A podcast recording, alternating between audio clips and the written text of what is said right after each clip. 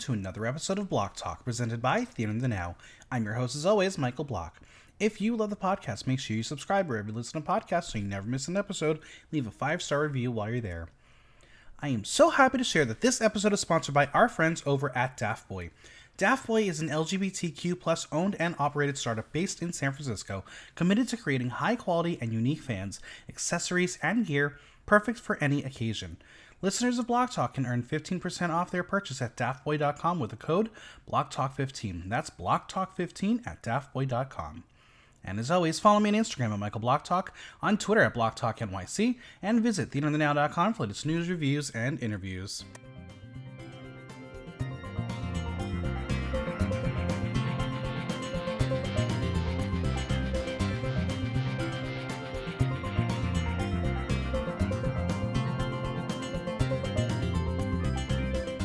Put on your tinfoil hats because I've got some hot takes and conspiracy theories. The only thing dramatic about Dragula Titans is the love triangle, and based on the DMs I keep on getting, we're all over it. The monsters took a trip to space to get their horror on, but which base gas bitch got beamed back to death? Listen and find out as we talk all things Dragula Titans. And joining me are two hot messes from outer space, Rhiannon Michelle and Zalika Parsons. Hi. Um, I, I shaved today. Now I feel like I should not have shaved. Yeah, no, shave November. no, I see. I I don't do beards. I've never really tried to. I just know. Um, shockingly, it would not look good. It would be a little patchier than it should be. So I don't do the, the beard best, thing. then. It's for the best. Listen, I only do it from October through January because mental health awareness and because I'm lazy. You lazy? No. Listen, Wow, shocker. Um, lots more revelations like that this episode, I'm sure. Oh, you know, I have some opinions. hmm All right. Well, as always, I must leave the disclaimer. This is an entertainment podcast. We're discussing reality TV show characters presented through us to reality television production. We are shown what the editing of a television show wants to see. React to what is presented. Yes, these are real people that give them an opportunity to go on a television show to share their craft, but they also put themselves in a position to discuss what is said on the podcast is for entertainment to discuss reality television show. There it is. Fine. We are just- not here to judge your drag. Drag is art are. and art is subjective. Is it though? I mean, it's, not drag is an art form, but not everybody's drag is art. Mm, That's the team. Um, three episodes in, Dragula Titans. We were told we were going to get this new format, this incredible fun season. What happened? I mean, I was okay. Honestly, I was a little disappointed in the episode as it was structured. I mean, I feel like the first two, like the first one, they gave us the gag of making them think they were going to vote and then not vote. The second one, they were like, okay, you have to do the runway and the lip sync and you have to have shoots. Like there were many facets, but this one, they were just kind of like, okay, be outer space. Okay, Come thanks. out. Yeah. I was like, that's not enough. It's this for Titans. I just felt like it wasn't enough. It was very I agree. I mean, that's the thing with like an all-star season on Drag Race. Like there is something different about it, even if it's just one element at the end where it's how um um it's voted on or who decides who's eliminated. That's that's the difference. Uh, we needed that here because this just feels like a second chance season for people who were available to come on TV again. Yeah, and like even like we'll get to the fright feat in a second, but even the fright feat this week felt weak. Like I was like, okay, the first two weeks were strong, crazy, and then this one I was like, oh, okay. Well, well, speaking of last week's Fright feat, how would you both have done with uh, that little Hot Ones challenge? Oh, I wouldn't have honestly. We finally found something that I probably would have had to tap out from because I have acid reflex. I would have So tried my halfway through, I would have hardest. died. I would have tried. Don't get me wrong. I definitely would have tried, and I wouldn't have gotten like eliminated because I would have at least done the first round. But No, I would put my Mexican family, they'd be proud of me. They'd be proud of me, I think. I would, I, yeah, you know, a bag of Takis is nothing for me. I I, mean- have, it's fine. Let's go. Game on. There was one of the things it. they did list in the later rounds that I've actually tried before, so I think I would have been fine. But like I definitely Which was? one. It was something that was like at like uh, I think it was one of the peppers in the later rounds. But my cousin is like a sadistic like hot pepper cook. Like they make like really insane hot sauces because they don't have acid Mhm. reflux, and that the pepper's name sounded familiar. And I definitely tried pepper? Probably. Yeah, because that, that's that's a common one nowadays. People Yeah. are exploring the ghost pepper. I mean, I think Trader Joe's had like ghost pepper chips. They sure do. Are they good? Uh, yes, it, the bowel movements later are not, but Hey, in the moment they're great. That who cares? That's later on. Yeah. Who cares? Later Riri problem, so it's fine. All right, let's dive into this episode. Um, the opening movies, they've been exterminated, right? Have I finally beat the Boulets, Zalika? Have I won? I was just about to say the only. I thought you were gonna say the se- the season is ten times better already because they got rid of the shitty acting. I think they've listened to me. They they've they've decided, Michael, you are right. We don't need these little fucking movies. That or they're spending all their budget on everything else. Wait, where? Where? Um, The I'm porn sorry, what- stars. The guest judges. Fair, fair. Um, do we miss them or were that those just boulets showing off that they had money? Do we miss the movies? Yeah. No. No. Good. Great. Thank you, friends. We are no longer doing it. It's, it's done. We are Thank you. That was good. Good chat, folks. Um, Good job. Good job. The monsters enter the boudoir as they relate. They await the results from the elimination. Astrid says that she honestly has no clue who is going home between Yovska and Kendra, but there are others in the room who have a bit more certainty in their feelings. But first, Eva, congratulated on their her win. As Victoria says to Eva that it was a great way to spend Halloween, which means it's clear that even the contestants are clued in when production elements are happening, as they knew when this episode was about to be released. See what you did there, Blaze and Shutter. I see what you did. It seems like they're playing a smarter production game this season. I will say that because they used to like be very like, let's just catch what we can, or like kind of like hint at things and people wouldn't be in on the joke. But it thus far, every like, I guess because they've all done it already, that they're like in more so in on the production's little tricks and master plans. Yeah. Well, Victoria says it was hard for her to dress up as a witch as she's done it many times and needed to do one she has never done before. Um, I think the gag would have been if she just came out as like Winifred Sanderson and been like, "Ha, look. And Yeah, everyone it's a like, witch. Actually, no more different. Sanderson sisters. No more Sanderson sisters I- I'm- ever. Give I'm me a break. You're just, go- just wait. Disney Plus will say, you know what? Let's ride high. It's already been. they already Sanderson Sisters it. holiday special. No, there's gonna be Oh, a Sanderson sisters. There's gonna be a Hocus Pocus three. They already announced. Oh, I know. it. But I'm saying Why? they need to say, let's take over um, Christmas also, move over Mariah Carey. We are taking the entire fall and winter. No. You Leave wouldn't- it to you wouldn't Jack go for it? Skellington. Leave it to Jack Skellington. Oh, That's fair. Now, Hoso, dear sweet Mm. Hoso, We need to get you some acting lessons because it's becoming apparent that saying verbatim what the producers tell you to say is coming off as uncomfortably cringe. she will ask Melissa in a very confusing tone if she was in the bottom, to which Melissa very adamantly says that she was not and only kept there because they wanted to tell her not to lose her drag character. Okay, sure, Jan, you were in the bottom. Whatever gets you through the day, girl. Why why do we make up um, placements on these shows? We know how it works. The fans know how it works. They control the wiki. They decide who was in the bottom. Melissa, you were in the bottom. But like also as we have seen with these shows, it doesn't even really matter. Like it's not that so Melissa's in the bottom this one time. They're they won't it actually matters to the fans who then can, can critique and bitch about things. There's only one thing about this episode that mattered, and we'll get to, and I'll freak out when we get to it. And it's, I think you know what it is because it's right behind you. Mhm. Now, Melissa Oh. tells us Oh. she will show the Melissa that the judges are asking her to do. Will you now? You won't do prosthetics for a third week in a row? Can't wait for that. We'll check in on that in a little bit. In a rare moment of monsterhood, after Abhora tries to tell Erica, um, nice try on the curse because it turned out really nice. All the monsters, included Erica, compliment her.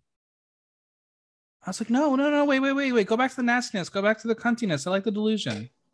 Why were they nice to each other? I thought they hated each other. Is it all for the cameras?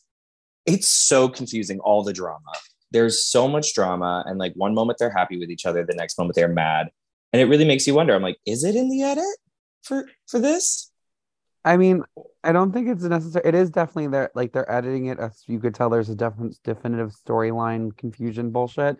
But what I've been noticing, and I've been working this out with my therapist, but uh, what a lot of these people don't realize is that you can have two opinions or like two emotions going on at the same time. Like, as an Eva saying, "Oh my God, they're driving me crazy," and Abhora, are you okay? Because like, yes, like people are Yes. allowed to feel two things at once, but I feel like they're trying to misconstrue those those feelings into just oh he said she said they said this said that said because like Oh, we're gonna get there it- because I I'm very angry about yeah that. it's, it's a big fucking open room it's not like whatever Now, Astrid will say that it's hard to picture the look with a wig on. And to be fair, seeing the photo on Instagram with the wig, it is much better without the wig. So I much better. seen it i'll go check It's blue. It doesn't work. oh that sucks that's unfortunate But Abhora does not want any more blessings on her head. No more. no complaints about her head You know, So Erica will say that she needed to win the fright feat, so her hat didn't get taken out of evidence. To which Abhora is like, "Do you think you were really the target?" There's the pettiness that we know and love. Thank you. We're back. Abhora tells us that the biggest targets are Victoria and Eva, so she wouldn't have put the curse on Erica. Now, Erica says you kept on saying you put the curse on Victoria. How did I know you wouldn't have put it on me? To which Abhora's like, because I'm smart. Hmm. Fair point. Duly noted. Erica says she did not do it because she's a petty bitch, but to send a message not to throw her off. Also, in confessional, Erica refers to the fright feat as an extermination. I know it's confusing for them, and is is it confusing for us? And I say, hey, bullies, maybe not change up the format to decrease the fun. Let's just a thought. Let's let's let's let's keep it how it was. i don't know i kind of like the new format I don't want them to decide the final decision. Give them something to fight for. Yeah, i mean no no definitely either give it a vote or give it them what an extermination. This No. this is what I'm. ugh. Yes, I know what you're saying. No, Put a like, fright feat at the beginning to Yeah. get them into it, and then have an extermination or a vote. Give me one of those. Boulets making the decision makes it all feel cringe and it's all pre-planned. very. yeah, Because at the end of the day, they are producers. They know what gets sent in. They know what looks are coming for each contestant. Yeah, because they have that whole conversation with them too. Mhm. Hmm. I think that they should like I I I think it should have an added layer where instead of just telling them to go up this this sickening supply of staircases and going up to the gateway of gallery gallows gooping gaggery or whatever they call them and like they should have them up there and like interrogate the fuck out of them and be like why shouldn't you Sure. go home what did I'm you do for this week different we gave you this critique like because they were saying these things before they went out there like we gave her the critique and Something. she didn't listen so if they said this to them while they were up there i feel like that would have like added to it I'm here for it. Give me something. Just a little Let me have the something fight. extra. Mhm. All right. Um, Abhora says what did hurt her was being given this curse and now resents Erica, to which Erica is like, okay, wait, so which is it? Poor strategic Hmm. choice, but then it's a blessing, but also mad. So pick one. I was like, good for you, Erica. Keep up the good fight. She's finally showing that she cares to be there. yeah i mean honestly i definitely will commend it because y'all know how i feel i love erica she's my sister i love her so much and I've, but i've said it in her season and i said it when we did uh, i'll say it to this day originally i did not see her in the world of dragula and i did, and in the beginning like the first episode i was a little nervous i'm not gonna lie but we'll talk about this episode when we get to it Well, back to Eva. She wants to know how the group thinks who went home. Melissa will say she's got a bias, but Kendra is her bitch and she knows she has more to show. Um, girl, then we're gonna blame you for this week's atrocity. Victoria thinks Kendra's shoes were the worst, and so she's worried about her coming back. Now, the third member of the Lions, Koco Caine, thinks it's Ovska for Miss Yovska. Why? Because it was a performance challenge, which, well, apparently everything is a performance challenge in this show, but more on that in a little bit. Melissa will say that bullshit aside, she thinks some of the girls are playing it safe by saying one thing in the college and like, I don't like Kendra's outfit, but I love Yovska's, and then told Kendra that she would personally like her not to go home. Melissa wants them to keep it real as they are all there to show off their talent and creativity. Now, Eva will attempt to clarify what she said, though the accusatory parties will keep it in their head that the narrative is right. Eva says she told Kendra she would like to see her in the competition, and she says the look clearly was Yovska, but the performance was still lacking in the performance challenge. And then you have Abhora saying confessional that she wishes people would be more honest in the competition. Okay. And now Astrid will say that she saw more fire out of Kendra as she was fighting more than Yovska was. Erica is sad to hear that Kendra felt not integrated into the cast and then getting a second chance made her happy. And well, that second chance is still there as she walks in with the totem of Yoska, her witch's hat. Do you think each returning queen will get to bring a part of the fallen sister's look? I say keep it. That's a cute little bit. I, I think it was really cute. It was like a that. nice little nod. Especially Spoiler 'cause alert, I really hope. Abhora walks in with that fucking purse. That would be so funny. That would be really funny. The room is very excited to see Kendra, though Erica misses Yoska. Um, and now Melissa will say something that made me call my eye doctor because she says Kendra is fierce as fuck, and if you don't see it, you're motherfucking blind. Well, my eye doctor says my vision is great with contacts in. So Melissa, you're just delusional. No, I like Kendra. I like her. I like Kendra more than I like Abhora. in like the concept the uh the confines of the show. Eh, she, she bores me.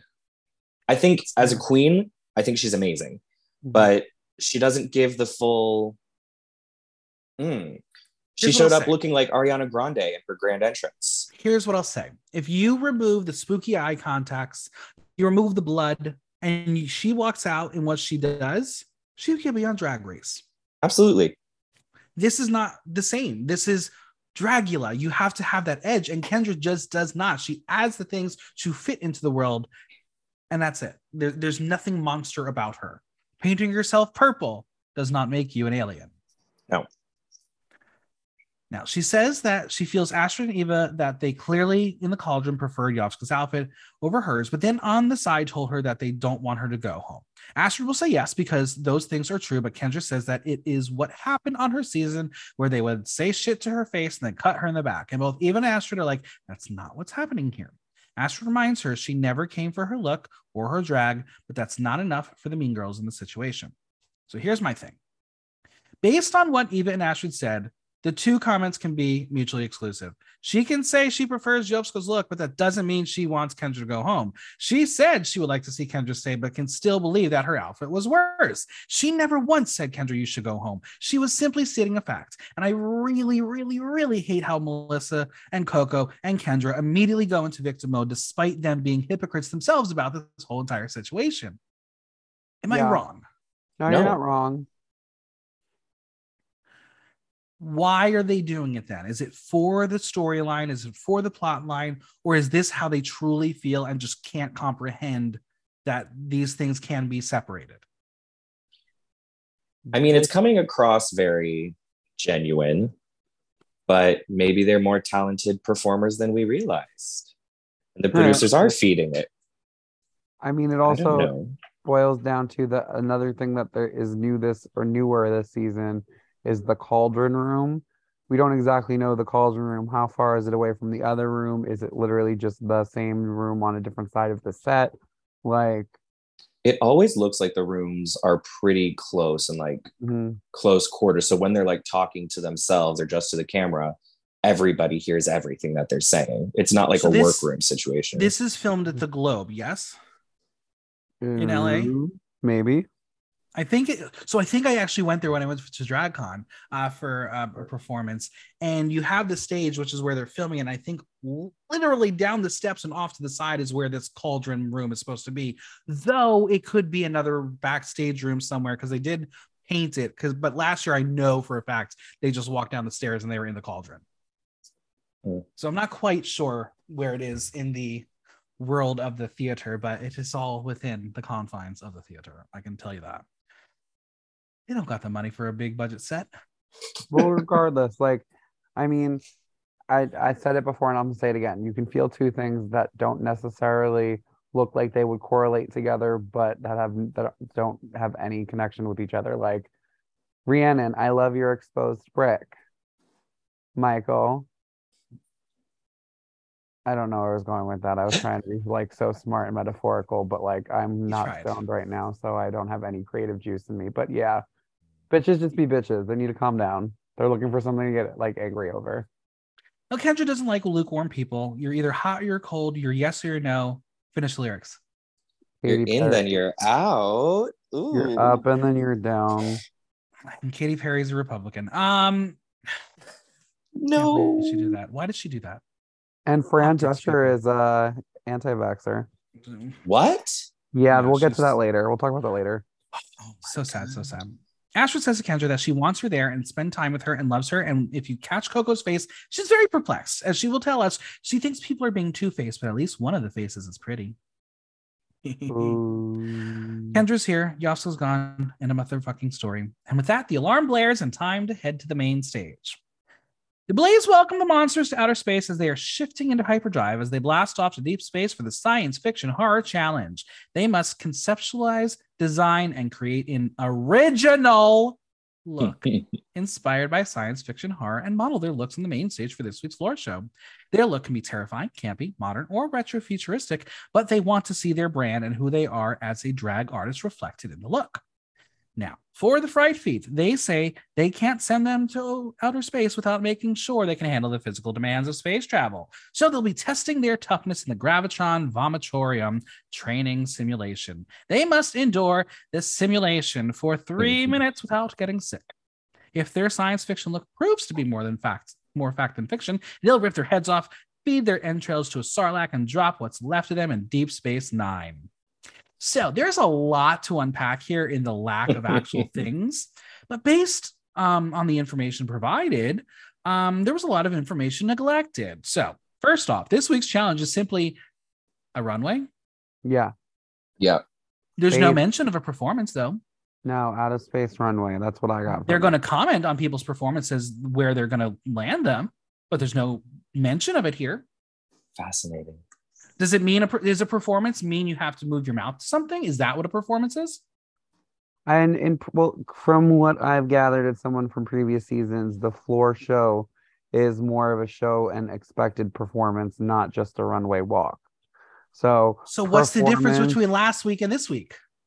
last week they had a lip sync performance. There was a difference. That's a lip sync performance versus a run uh, run walking performance because you have to sell the character. They don't just as we Mm. saw in the because previously I will I will say another thing I do like about the season is the editing because you you know I've complained about this every time we've done this damn podcast I've complained the Boulet editing is some of the worst editing in drag show history and that's including Camp Wannakiki. However, when they do the floor show and they do their walks and stuff, it used to be like three seconds of each person back to back to back to back. So you had no idea what the fuck was going on. This time it's a cohesive, you get at least 10 seconds, maybe Erica seven, but you get at least 10 to 15 seconds to each person and they show you the entire performance as a whole and how they construct and I what I commend them on is when they critique like Astrid, they flash back to her flubs. So they're like, oh well that really didn't convey the character, which I agreed. And then when they flashed to Kendra, I was like, oh, her character is batshit and doesn't make sense for the challenge, but she still sold it on the runway. That's what I. Fair. That's my opinion because they. It's always Fair, and- always and- said it was a floor show. It was a floor show performance. Last Right. week was a performance challenge though, where the lip sync mattered. So like the people who didn't know the song as much, they were critiqued in that retrospect. But the funny thing is, was it a lip sync challenge last week, or is it a shoe challenge, or was it both, or was it none? We don't know because it depended on the person was how they were critiqued, and that's the consistency problems we've always had with the show. So, like you know me and my problems with how Mhm. they critique them. It's inconsistent all the time, and that's what I'm just. It just frustrates me, but it's their show, their rules. They say what happens. Mhm. Second, here, the fright feat. In the first episode, it was stated that if you fail the fright feat, the most recent eliminating contestant could return. Now, last week that didn't work as Abhora just came back in. Is this rule still true? Was Yovska just sitting on the sidelines ready to go? Would she have had to do the fright feat? She probably would have had to do the fright feat, I'm guessing. But um something else I wanted to point out, I feel like one of them threw up in the thing. Like you heard someone gag. We're gonna get there. We're gonna get Yeah. there. We- oh, we Yeah. are going to get there. Yeah. Oh my god. Hold that thoughts. Mhm. Um, also, there's no advantage in this fright feat. Obviously, that would be harder to do in this specific challenge, but Mhm. overall, it just feels like the stakes of this episode were just a major low. Like they just felt like puppets. It wasn't a challenge, it was a Disney ride, Mission Space. Literally, Been on it. literally. And that ride is how long, Michael? Five minutes. So I never puked on that ride, I, and I go on the harder one. the last time I went on it, I was so drunk I couldn't walk straight and I didn't even puke on it. Um, now before we head to the fright feat, what would you do for your science fiction horror challenge? Zalika, you go first. Um, I would probably lean into the killer clowns from space, but I would do Anna Nicole Smith when she had the breakdown and she made clown makeup on her face. I would do a juxtaposition of both because that's like my drag aesthetic mixed with killer clowns from space. That's where Right, my brain goes. Rhiannon, what would you do?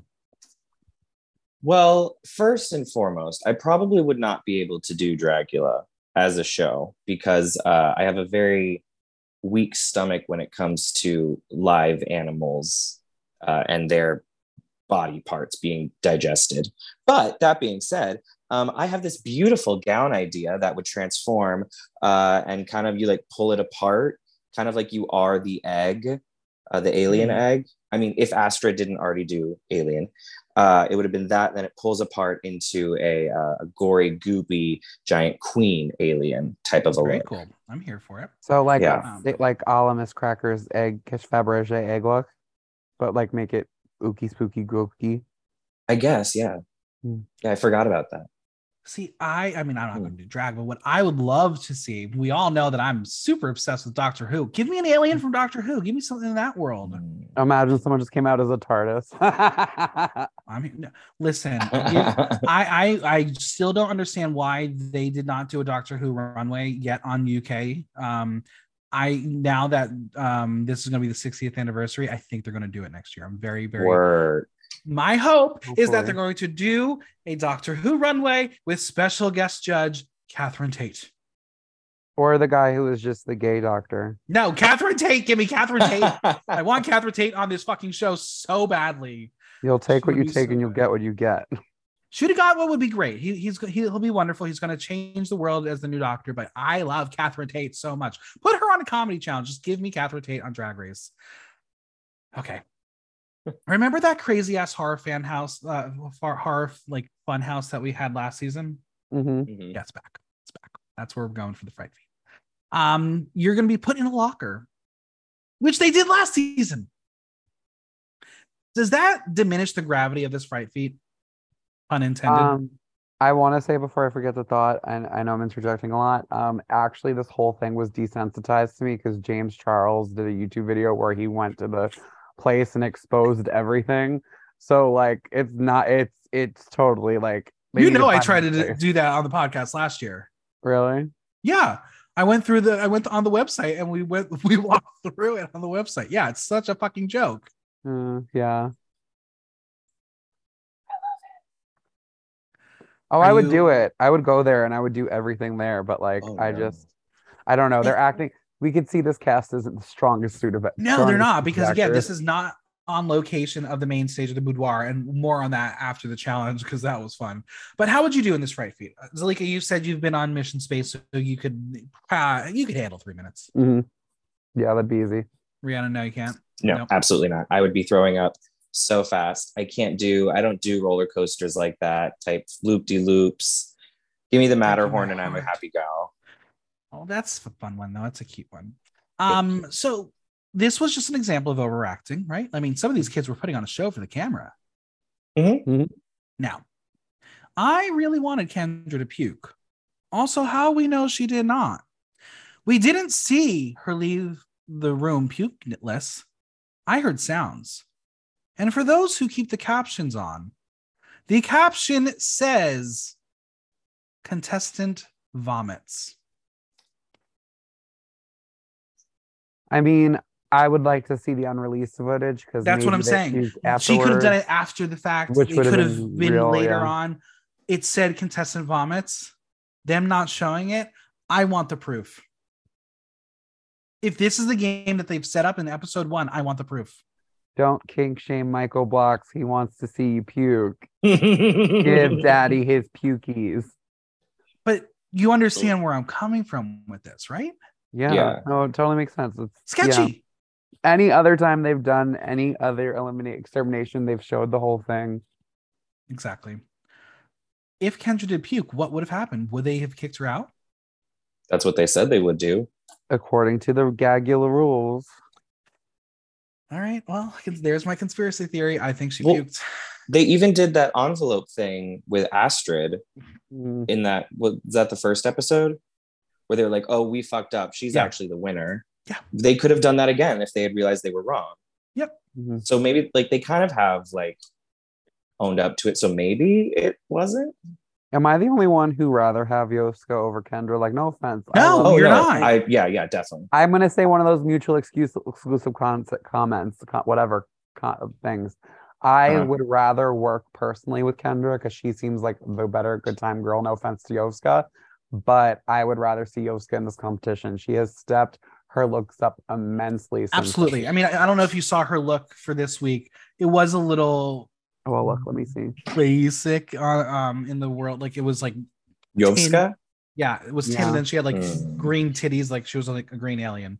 Um, it was it was it was, but it was very Yovska. So I don't know how she would have done. I just like I- that she's a toilet bowl. I want that shirt so bad. I love that costume. Now the monsters are going to stumble their way back into the boudoir, and I'm sorry, but again, they were on a bus before they got back into the bu- boudoir. Poor acting. I need these bitches to take improv 101. Yeah, it was, it, it was a little hokey. Well, now that they're back, it's time to get to work, right?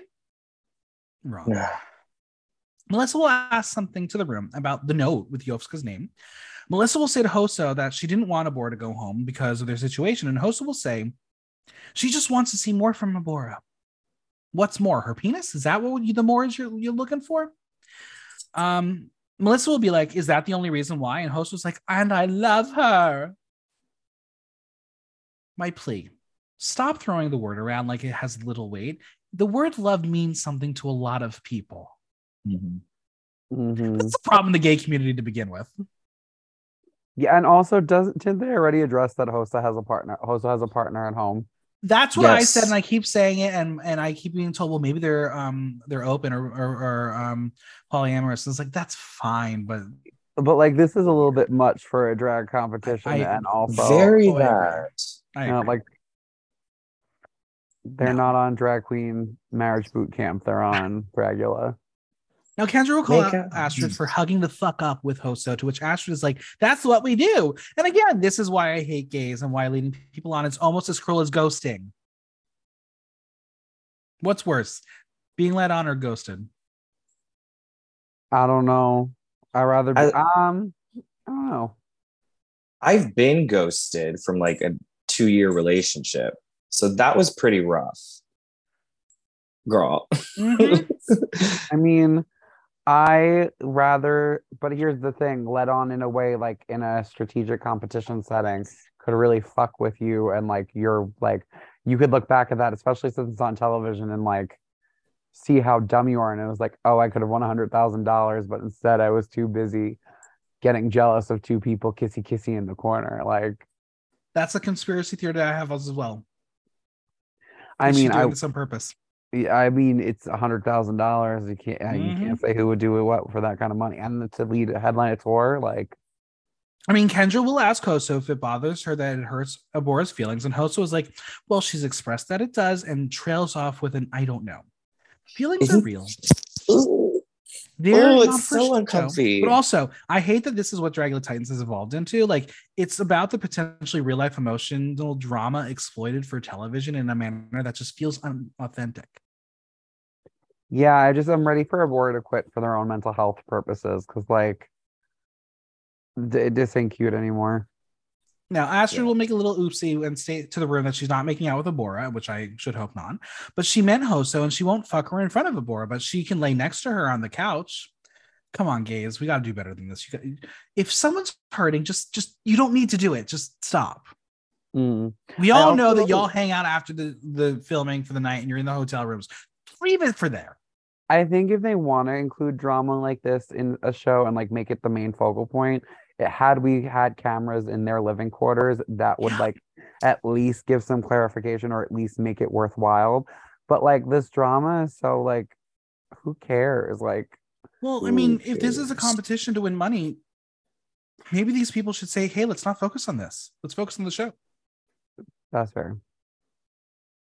Erika I mean, this isn't the first drag comp. This isn't the first drag competition ever. So it's like they've seen this happening for over a decade now on television, and you know what to do and what not to do. Right. Mm-hmm. And it's like, keep it professional.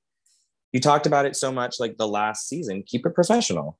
And that's what I kept on saying the past two weeks is Hoso's problem why she didn't win is because she was told she was unprofessional. This isn't helping your case here. No, No, no, no, no, no. it's worse Erika- in my oh, opinion. Oh, it's worse. Oh, absolutely. Erika will say in confessional what I think everyone wishes they could say in the room that they do this in front of Abhora, knowing it will make her uncomfortable, and then put them all in an environment where there is tension.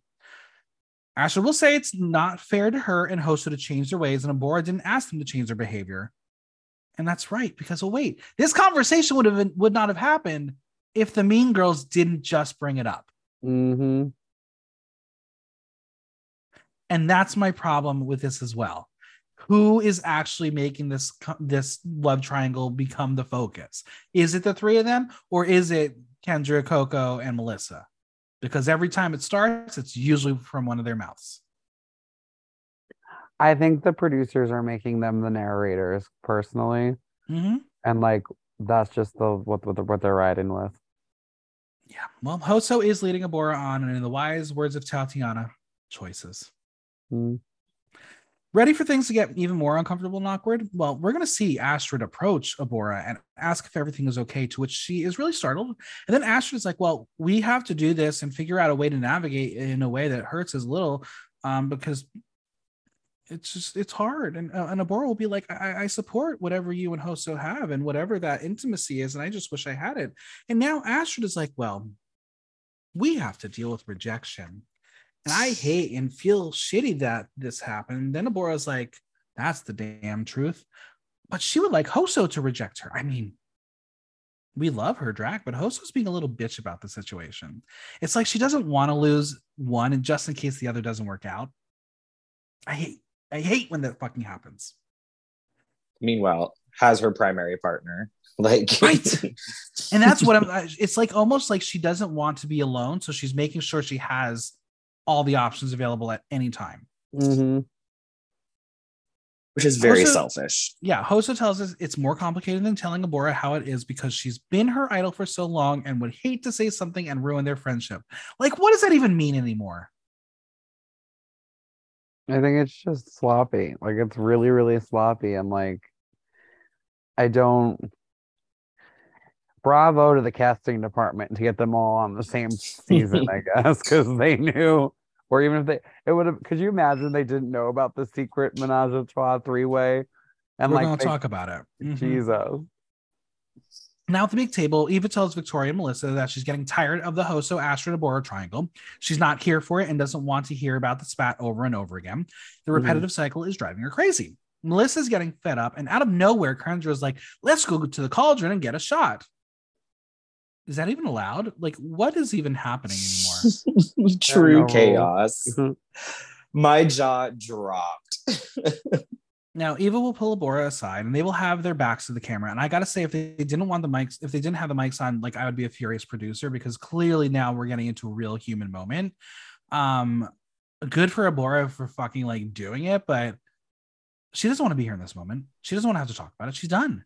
I wouldn't want to talk- deal with it either. If I was on like Love Island, that's a different story because that's literally what you're there to do. This is not it. Yeah. Also, did okay, side conversation, but same conversation. But n- not really. Did you hear that they're doing a, like a rat race, drag race? It's not show? true. It should be true. that Zalika, fucking I've. I've I so this is the mar- because if I ever do get to produce it, I'm going to be told, "Well, okay, because I know that. I know. I have been trying to do a pride event um, called the Amazing Drag Race in New York City, um, where we'd have teams of queens go through all the bars of the city and have to um, raise money for a charity. Okay, I want to be partnered with Rhiannon and Vixen as a three-way. We would win.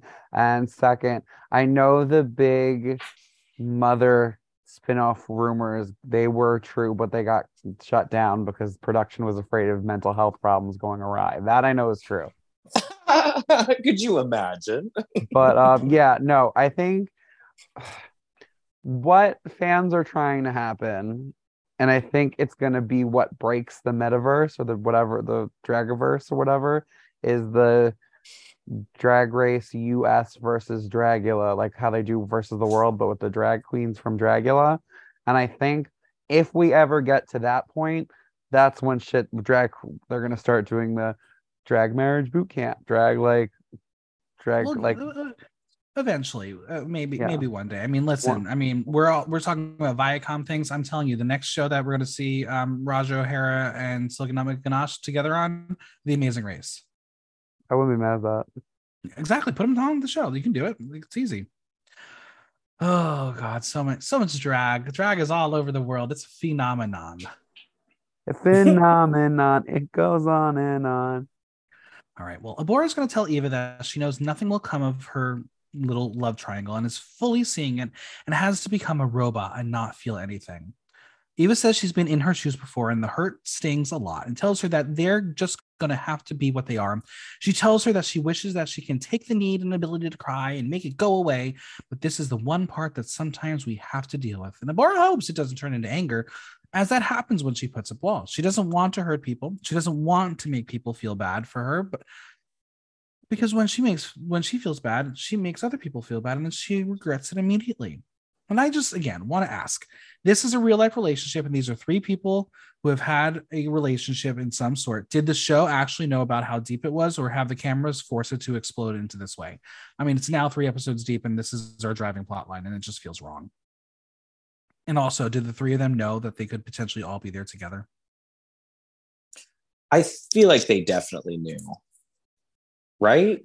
I mean, that's the question. I mean, we, they, there's always rumors of when All Star seasons happen for any show. Like you always try to find out who's going, who's not going, who's who's phone calling who, who's getting secret information, who's, who's really trolling Reddit.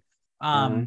so they have to have some idea. So you you can't say, well, they didn't know, and this is just what happened because they had to have known. And, and if this was really a factor that bothers Abhora, then she would have said, "Thank you for the invite. I can't do it because of X, Y, Z." I mean, it is gross that she physically out loud said, "Hey, I want I this would make me angry and then I'll be rude to people and then that makes people sad and I don't like that feeling." So that's growth compared to her first season where she just kind of was reckless and was like, "Fuck you, fuck you." Abhora is grateful to Eva for being the only person to check in on her while she goes through this and is the only person who cares. Eva will be there for Abhora as it's her best friend, but she's annoyed and frustrated.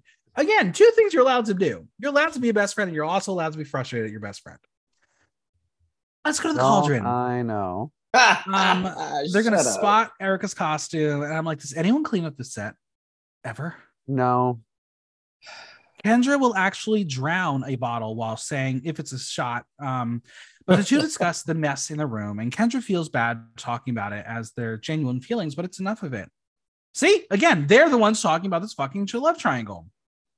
Melissa wants it to stop, and Kendra ponders if they're putting more into it than it really is, or is it that serious? And Melissa's like, yeah, it's both. But Kendra has a solution. She'll just fuck Astrid to get it over with. Didn't see that one coming. No one would want to see that one coming. Uh, now Koco joins them, and they are talking about Astrid and its draining. And Koco believes it will be their own undoing. They cancel with the prize. And the mean girls think they should just let them indulge in it as it makes everyone forget about the other shit. Melissa will reveal that the week before coming to Dragula, the person who she married, the person who she gave her vows to, left her and told her he didn't love her or care about her. And that's why she's not wearing her ring. Melissa says that her husband just got up and left with no explanation. Care to ponder what happened? Drag queens are a lot and annoying, so we deserve to be single and left alone to die.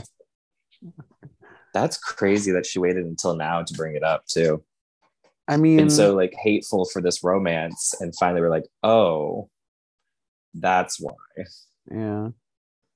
Melissa says it mm. took her three days to get out of bed or eat and starts crying in Kendra's arms. And Kendra wants her to get it out as she knows that she hasn't had the opportunity to talk about it yet. Do you think that her husband wanted to hurt her by leaving her so close to the start of this experience just to fuck with her head? I mean, it could have been like we don't know the full sides of all stories. Yeah. It could have been like a it was a last straw because that's all she was talking about. We don't know if the drag was the thing that split them apart. But I will commend her. I think she didn't talk about it till this late. She just wanted to get over the hurdle of the beginning of the competition, sure. just to like have the mental focus and not break down. But we you never know. I mean, it's not like the three way where we're getting constant updates every ten seconds. Right. This is an actual real relationship that has fair. Crumbled, so she says if it wasn't for her drag or the Boulet brothers, she w- doesn't know what she would have done at home. She says that whatever place she comes in, she can't feel like she will go home and celebrate because she's going home to an empty apartment and seeing everyone talk about their partners hits her. She believes everything happens for a reason and she's there to start fresh and get away from that relationship.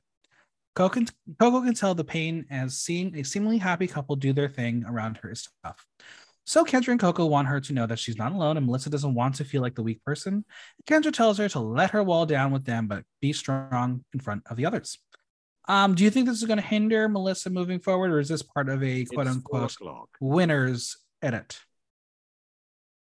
Oh, I think it's part of the edit, but I also think if there ever is a moment in the future, because they've done lie detector tests and thing about things about that before. So if they bring it up something about emotions or they this is something that could definitely that could be a foreshadowing moment where there's a future thing where they have to talk about emotions or open up. Maybe we have a truth a lie detector again for Mhm. the flash fright feat, whatever it is and Melissa's unable to open up and talk about it, so she gets sent home. Like we don't know. They said it was You- Gagula. Anything could happen. You want me to tell you what the biggest gag of a fright feat would be? What? yes. The Boulets bring in their um, skeletons or their dirty laundry, and the the ex husband coming in, and she has to deal with him. That would just be wrong on so many levels. Bring in Hoso's partner. That's the challenge here. Come on, Oh, bring in the people that funny. will ruin your life. That's the TV we all want to see. They did it on the Real World, uh, one of the very very later seasons.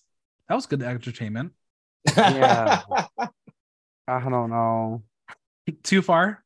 but you gotta remember they're people under all those layers of foundation. Yeah, and the Boulets tend to take the emotional stuff like they tend to be protective of that. So unlike RuPaul, so we'll see. I don't Oop. know. They, oh. but because this is an All Stars, they could be changing gears and try to get that money. So It's true. Well, Kendra wants the three of them to be top looks and send the other bitches home and look in their eyes as they fall through the trapdoor. And I say, keep thinking that, Baroness Basic. Go design your looks. not Baroness Basic.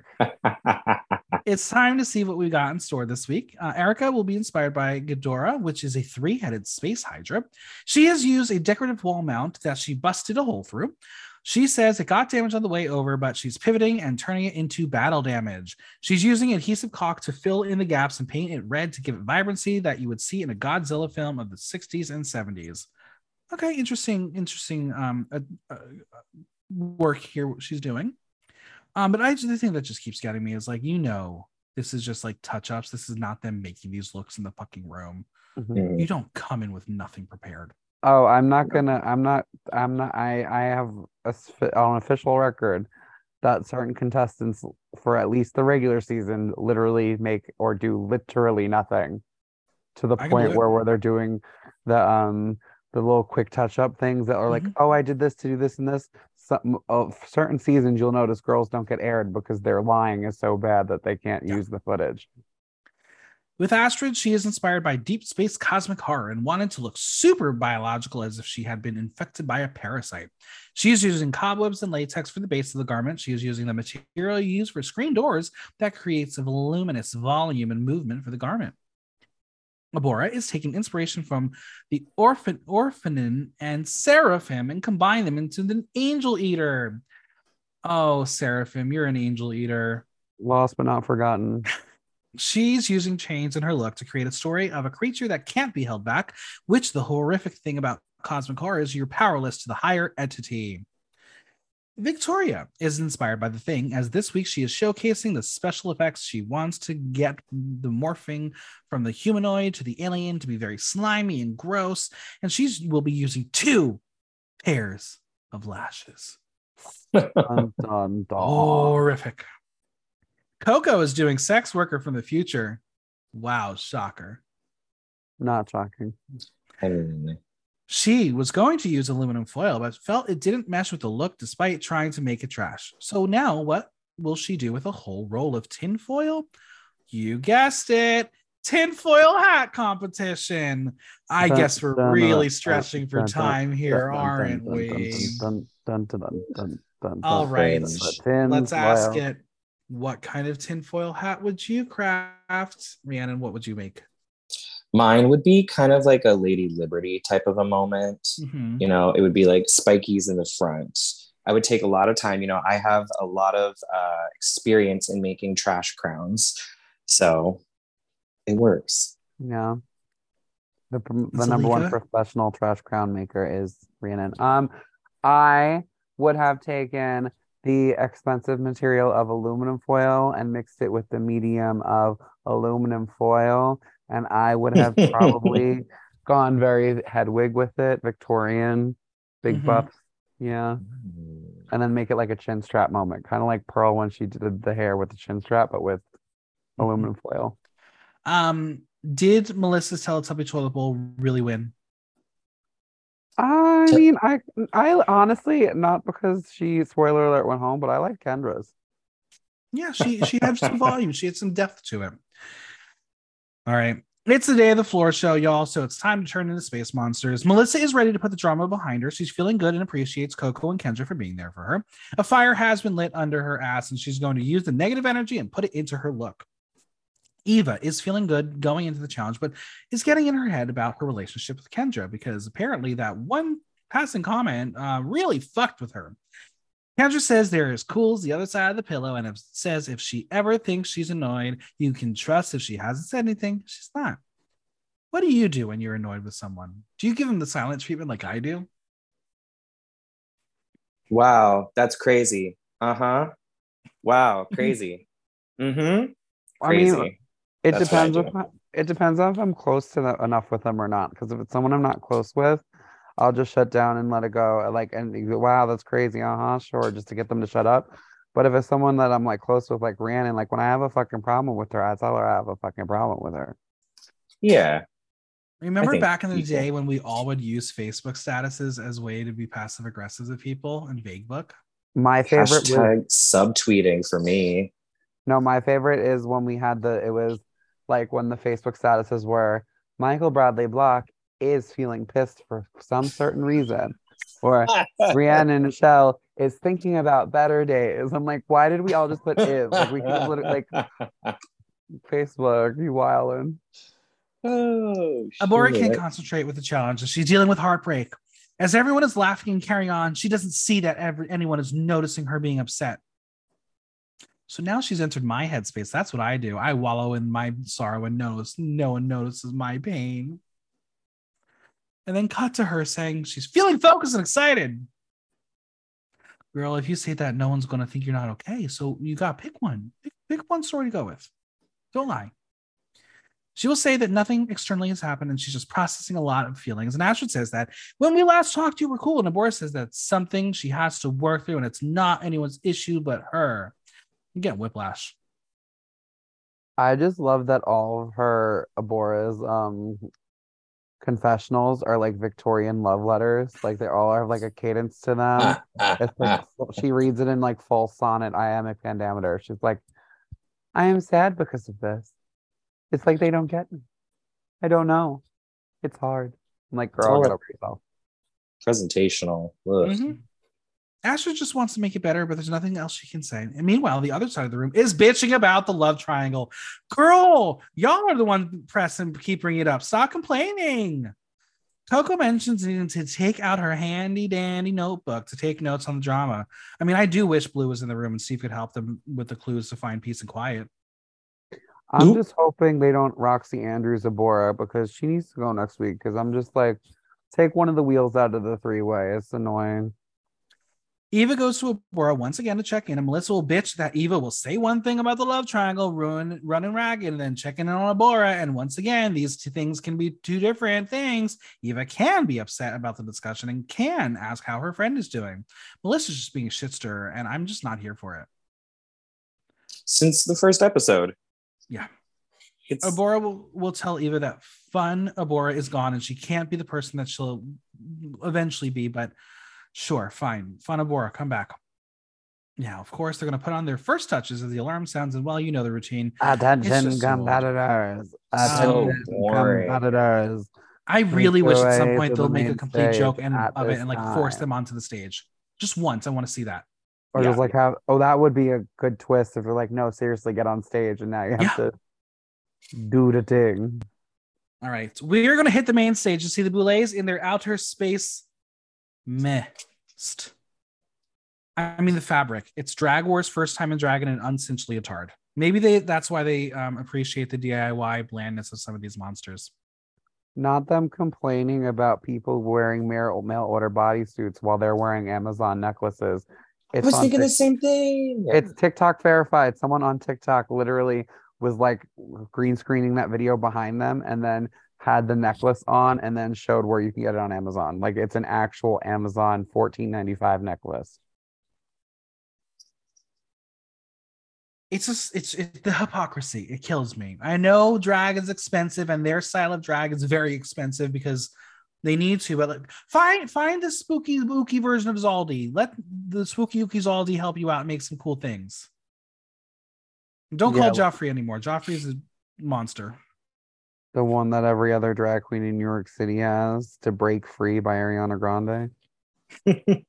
um this week we have dark knight ant-man suicide squad and dune star david dastmalchian um cool he's fun He's been in, like so many franchises. star.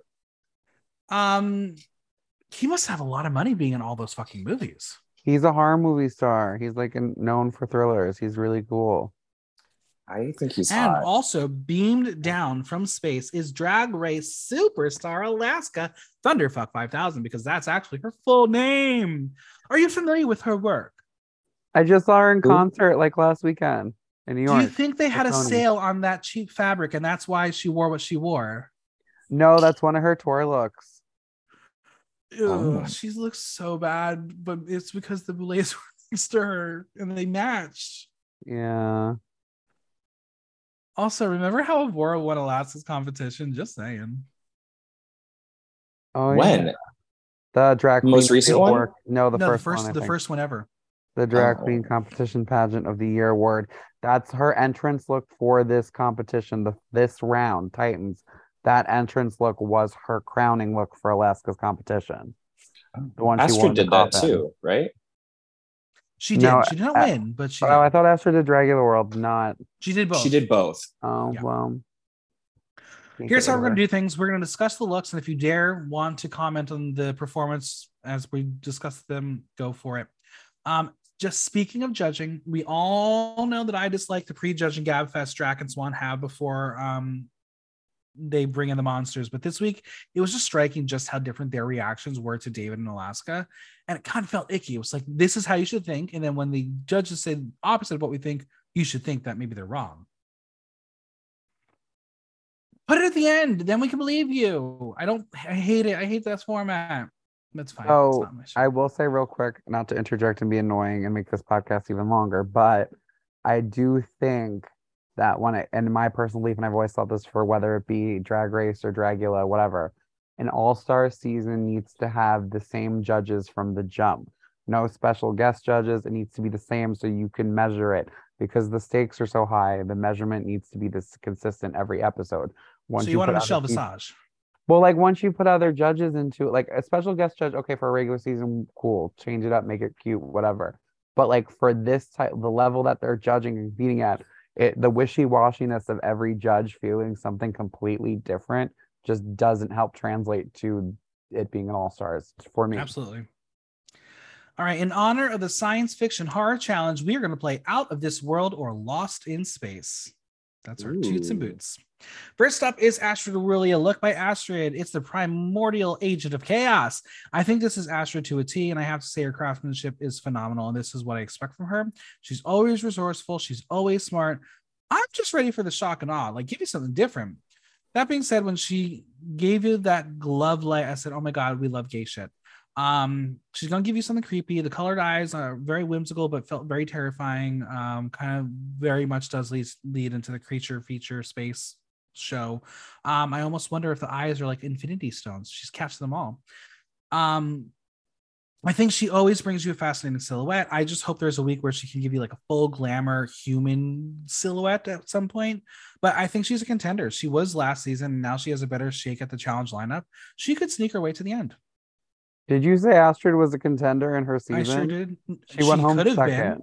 She, She could went have home been. second. That's what I'm saying. She went home that the- second. If the challenges were different order, she might have lasted longer. This year, she's working out fine. Yeah, I mean, she's Zalika- incredibly talented. She is. Yeah, I'm I'm lost in space. I didn't like the look. It didn't translate well on the runway for me. I didn't get um extraterrestrial sci-fi. I got like it is okay. Let me let me clarify. For what and it, we, we said this at the beginning. The Boulets, their descriptions aren't exactly the most helpful for what the runway should permit. So maybe that's what like why I didn't really see it. But compared to all the other looks for what the brief was, I didn't really get it. It felt more monster to me, or like Halloween monster, or like goblin, creepy kind of like I get the Alien versus Predator reference. I get it, but it just did not translate for the brief for me. So I say Lost in Space. And also, you know how I feel about Astrid, but that's not no here no there. I love her. And I think it's uh, out of this world. Yeah. We went to high school together. And so watching her have this whole love triangle thing is extremely infuriating for me because I had a crush on Astrid before all of these other queens did. Okay. And she was like, oh no, at the time said, no, I'm straight. I'm straight. I'm I'm just straight. And I You said, knew. okay, okay, all right. You, you knew. I did. And then she started doing drag, and then she became super successful. And then I became jealous, and then I became proud. so I think she's stunning. Go off, out of this world. Alaska says she didn't like it. She loved him. She says even in the silhouette when she was crouched in the smoke, she was telling a story. She says the way the tendrils just slowly moved, she thought it was so strong, gorgeous filmic performance. Drax says she impressed. She says the level of artistry and craftsmanship is excellent and feels like she's upped her skills. Swan says she adores this look and loved the color story. She thinks sees chthonic primordial agent of chaos. She says it's asymmetric and unfinished and made her question the choices she did. Just as an artist, she loves having to question that. David says he felt she was an H.R. Giger creature from a sub-oceanic labyrinth that had risen up to take advantage and revenge on humanity and wanted more slime. Out of this world. I didn't I didn't get Giger from it. I got more like Guillermo del Toro. Like Yeah. it looked like the the the big monster from um, Hellboy 2 to me. The little plant one. I say it's out of this world. Rhiannon said it's out of that it's world. Zalika lost in space, and you might be lost in space alone. The audience, 96% out of this world, 4% lost in space. Yeah, she's I can't wait to go home next. Koco Caine, neck corset and bustier by House of Nothing, earrings by Immortal Reigns Creations. Of her first three entrants into this season, this is by far her best. And yet it's still lacking for me. I get a story here that fits the theme. It's the execution that she just can't seem to capture. This looks cheaply made. There is a difference between, say, her and Astrid. Astrid can repurpose unconventional material and make them look brand new and not know what they are. Koco cannot. She will literally take something, and that's what you're going to see in a drag look. Like the glove arm, perfect idea, but I should not know what the materials she's using. And the Boulets giving her a fucking free pass. She did in three hours. It's such a disservice and devalues everyone else in this competition. It kind of pains me. I want an expensive designer to design one garment for her and let her realize there is potential in her character if she figures out how to outsource. And those tights, like everything is clean, and then all of a sudden you got those rips. That's I, that's not the story I want here. Rhiannon, where do you fall on Koco's look? I like the look in its own world. Yes. I think being able to make something yourself is a very good talent to have. It is not a talent I have. So when people use that as the primary focus of why something is good or better than other drag queens, I think that's bullshit. Yes. I think you spend a lot of money and use somebody who has the better skills to make an outfit for you, your outfit is going to be better. Yep. That is just how it is. I think what she did was really fun. It is an outfit I would wear. It's just not an outfit I would wear on national television. Zalika. Um, I really like the outfit. I love the Gatling gun kind of arms, sci-fi gun thingy. Um, I just think honestly, kind of to echo what Rhiannon said, I would wear it. I like it. I don't think it looks bad. I think it fits the prompt for the challenge. If this was drag wars or if this was so you think you could drag or if you this was hot mess, great. But for a national drag competition, it's kind of hard to say. But the other thing is, so if this was a regular season, amazing, 100% great. But because this is a Titan season, I just think we need to, we, since this is especially the first one, we don't, every it feels like five of the girls were given like, oh, this is gonna be Titans like Drag Race All Stars, and then the other five were getting given, oh, this is gonna be Titans your second chance. Yep, Mm. absolutely. But I still think it's out of this world because I like it. Alaska says she's obsessed with the blaster and love when she rode like a bull. She says it's really pretty and bodacious and thinks it's sickening. Swan is also obsessed with the blaster, as everyone can relate to doing a little face check before you commit mass murder. She gave everything that she needed and was brilliant. David says whatever planet she comes from, he wants to spend time there. He says that the look is like step something that stepped off the cover of a Heavy Metal magazine. And Drax says she gave the sexiest, most sultry performance of the entire show. And she says the fact that she made the gun in three hours out of random things, she loves that and loves that type of drag and wants to celebrate and elevate it. Fine. The look is, is is passable. I'll give it the softest out of this world. Same. I'll say out of this world. Audience 54% out of this world, 46% lost in space. Next up, Erika Klash. No designers listed. Um, what a departure from typical Erika while still maintaining that anime geek she is. I think she needs to be grander in her silhouette, but the strides she's made in the face are out of this world. Um, the colors she chose are perfect. The neon green with the bright blue and red pair so well with the character. I do wish the dragon heads molded into her arm a bit more because they kind of look like separate pieces. But if you pick apart this look, Erika is there and you want her to go further, but this is definitely a step in the right direction. Zalika. Um, I really, really, really, really, really, really, really, really love this look for her. I genuinely think that she did. This is the first time she's actually looked like she was supposed to be on the show, in my opinion, other than her first week, her last week look. I really liked her last week look too. But like she, I feel like she's finally grasped her reality in the Dragula world because it, looking at this monster, like, are those the colors you would normally think that like a creature like this would be? No, but they're like an Erika Klash color scheme. So it's Yep. still her world, but it's much more mos- monstrous, but it still can be. Um, I didn't, m- okay, hear me out. Because of this being a creature, I didn't mind the drop crotch silhouette.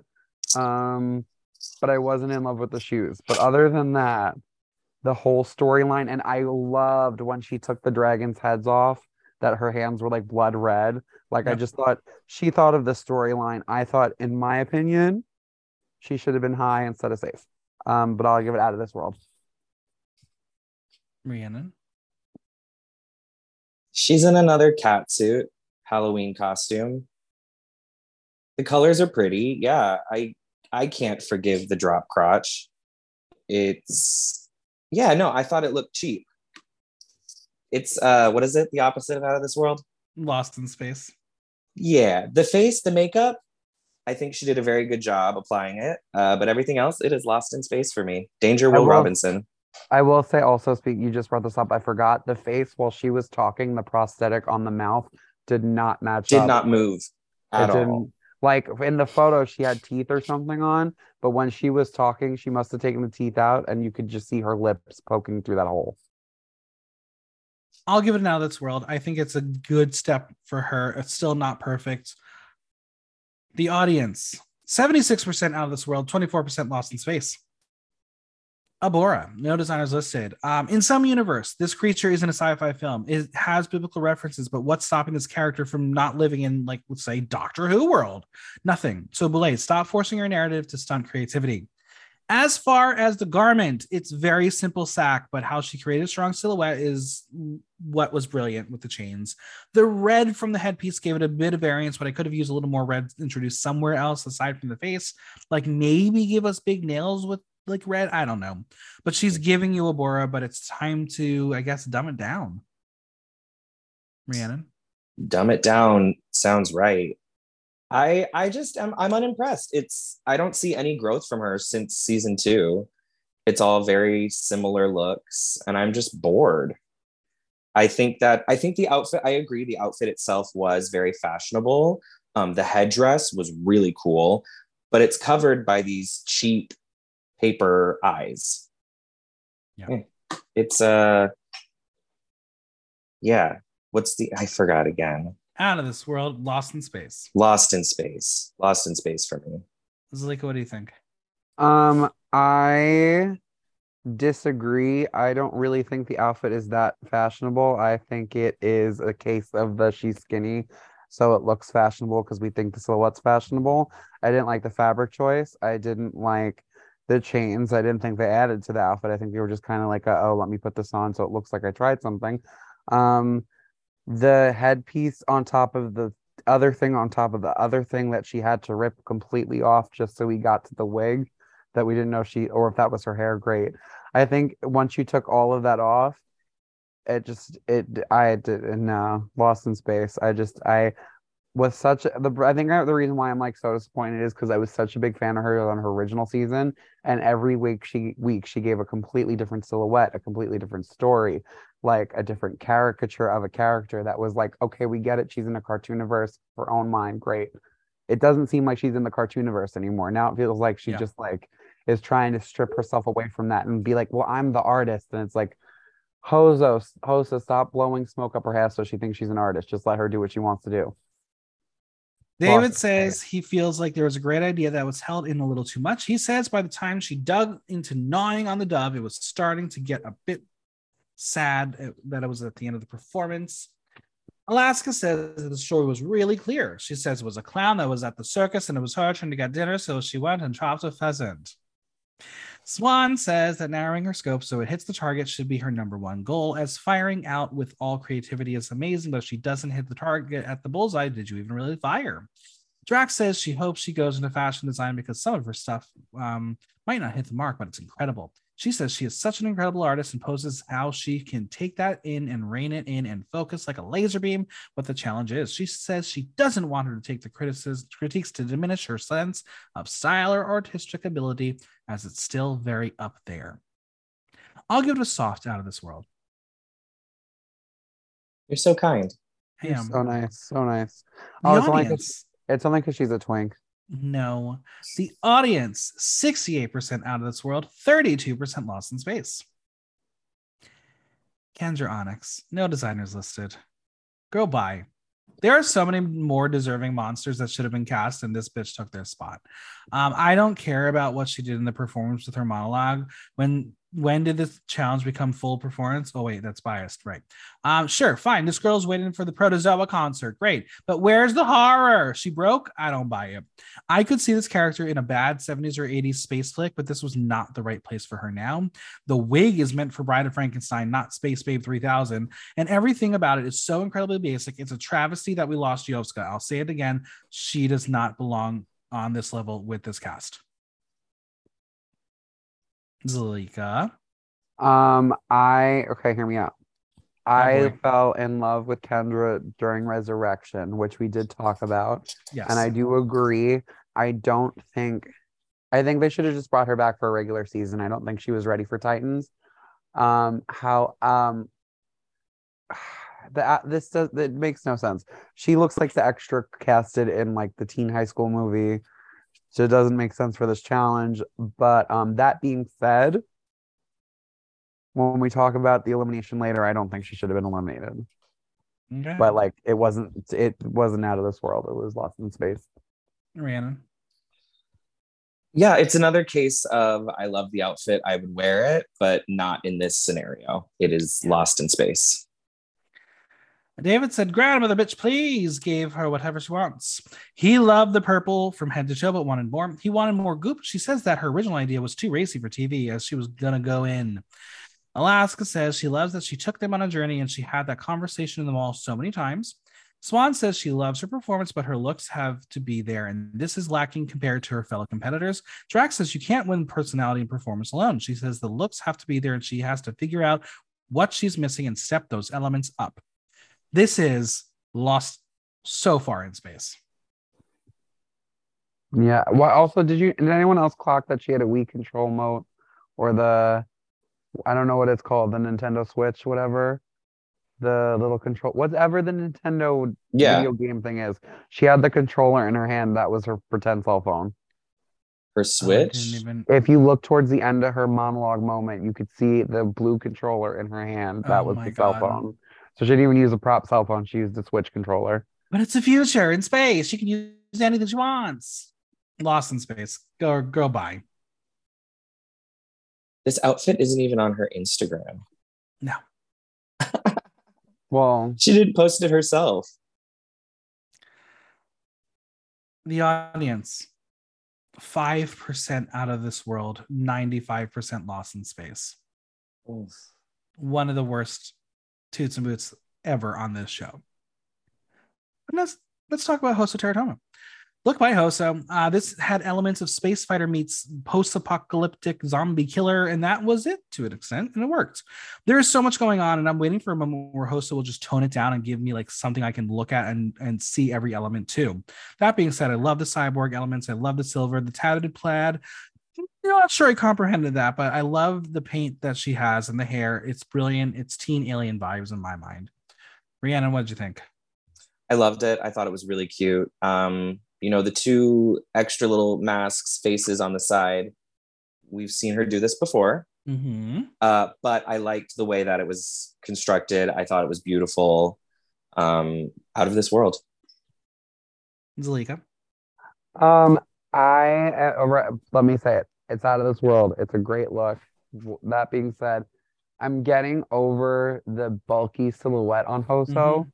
I feel like it's the same Mm. silhouette, just with different like. It's kind of like the Bianca Del Rio boat neck, where it's like switched a little bit, switched a little bit, switched a little bit, Yeah. and I'm over that aspect. I just wish one week she would just come out and like drag that wasn't bulky. Just one week, just one week. I agree. David says not only did she meet his very high expectations, but she exceeded them. She brings to the table something eye popping and mind blowing. Alaska says she doesn't know how she does this. She says, as scary and terrifying and gruesome as it is, she says she's strangely pretty. She loves the tool down to the one leg and wants to wear all of it. Drax says it was a unique take on science fiction horror and nailed the challenge on the head. She says her craftsmanship is excellent and it's a fresh take on science horror fiction. And Swan says, with all that is going on, you still see Hoso, but pulled into the 23rd century. Out of this world. Because, like, even real quick, sorry, I'm on Hoso's Instagram, Yeah. but look, this look that she did for the tour, like, that Mhm. is so sexy. It's so, like, not her boule look, but, like, I you know. still see it's her. That's so cute. I hope we get it one week. It's out of this world. Mm, Audience 88% out of this world, 12% lost in space. Eva Destruction, no designers listed. Uh, you want space, she's giving you space. She looks like she could be a waitress at the Neptune Diner. See what I Mm. did there? Uh, we have seen Eva go beyond this in her looks. This is subdued, and I guess when you have such a high expectation, something on the simpler side can get you messed up. I think the makeup is brilliant. You can read her all you want if she bought this online, um, but like you can't even say that it was as bad as Kendra as Kendra and her shine, but you give her a pass, fine. But I think if she stoned the shit out of the catsuit, it's a different story. The wig is a bit thirsty. I think that something with a bit more volume would have done the trick. Love the little laser light in the mouth. I thought that was a really cool Mhm. touch. Zalika, I think Eva they're all being, I think they're being too much. I thought it was a great concept, a good look. Mhm. Yeah, it's not the most grand. It's not as everyone keeps calling Victoria Universal. It's not universal, but like, I think I think it's great. I say it's out of this world. The character, eh, because she sold it. It's kind of, Yeah. I guess, okay. It's like it's not the performance, blah blah blah blah. But it's the same situation when Adore Delano won that ball, and she's like, I don't so. How did I win the ball? It's because she sold the garment. Yep. She sold the assignment, and also she did make alterations to it. Like the if she didn't do all those alterations, like the wires and shit, okay, maybe or like the plating and all that, I'd be like, okay, I mm-hmm. get it. But like it's giving me C3P She Ho gone ape shit and is like she's like out of the alien fleet, she's the one who cleans up the dead bodies, but also Yeah. needs to be ready if they they're still alive. I'm I here for loved that. it. I think it's out of the world, out of this world. Rhiannon. Yeah, she. It reminds me of like Nebula from uh, Guardians of the Galaxy. I was Like gonna I thought it was so like it has that classic Nebula kind of moment, but like bloody. I love it. Yeah. I thought, yeah, out of this world. I think she did a great job. I think they need to leave leave her the fuck alone. I also think it reminds me of the mom from Smart House. Yes. Mm-hmm, mm-hmm.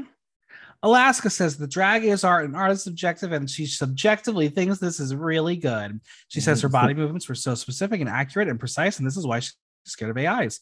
David says he loves it and says it was Heartbeats meets the Texas Chainsaw Massacre with the design and look. What stood out was the way she used her eyes as it was chilling, haunting, and powerful. Drax says it is a season of Titans and she is wearing a mail order bodysuit and in her opinion should not be wearing store bought pieces. As she wears an Amazon necklace. Literally. Swan thinks the performance was fantastic, but the look was lacking cohesion. She says the bodysuit was very cybernetic and modern, while the armor looked medieval. She wants excellence. That critique, fine, if that's your opinion, at least that's a good critique. Don't say store bought and that's your critique. No, I'm yeah. giving this out of this world. I really enjoyed it. The audience 70% out of this world, 30% lost in space. Hmm. Melissa BeFierce.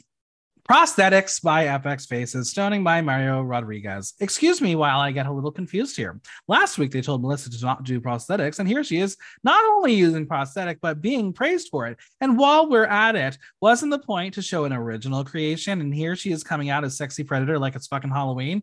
Please make it make sense for me.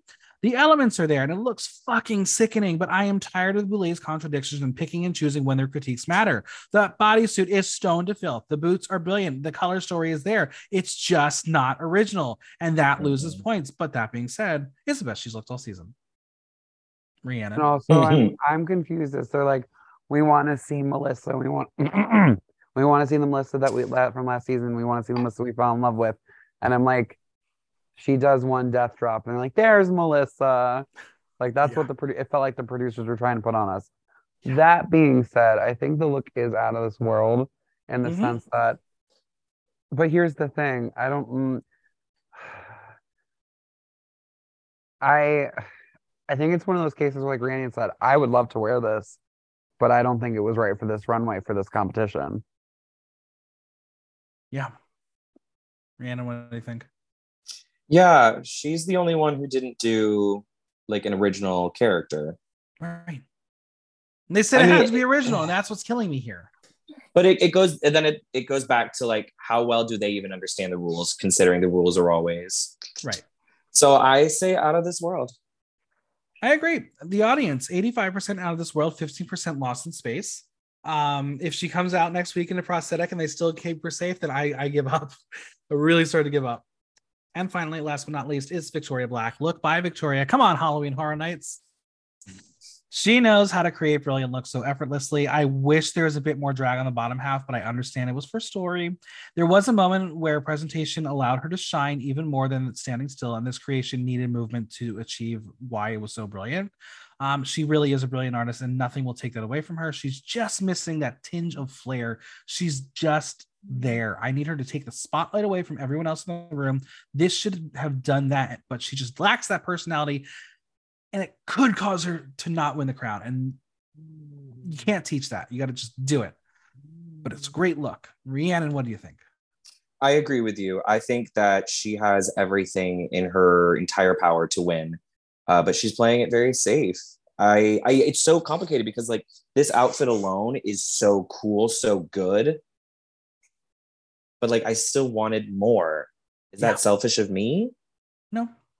Just because like I know what she can do. And I I, I liked what they said. They were they the uh I think it was Swan who said like they didn't know where her head was actually going to be. They didn't know like what was a prosthetic, what was real. That's really mm-hmm. dope. But yeah. yeah, I just needed I wanted more. More. Zalika, what did you think of Halloween Horror Nights?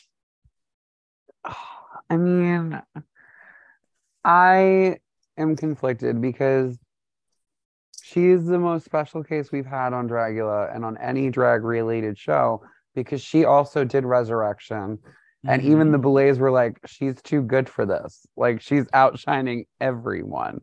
So, like, that being said, when you're put in a reality television competition setting, part of the Dragula or even drag race superstars, they want you to have that personality and have the flair of like to represent the brand and everything like that.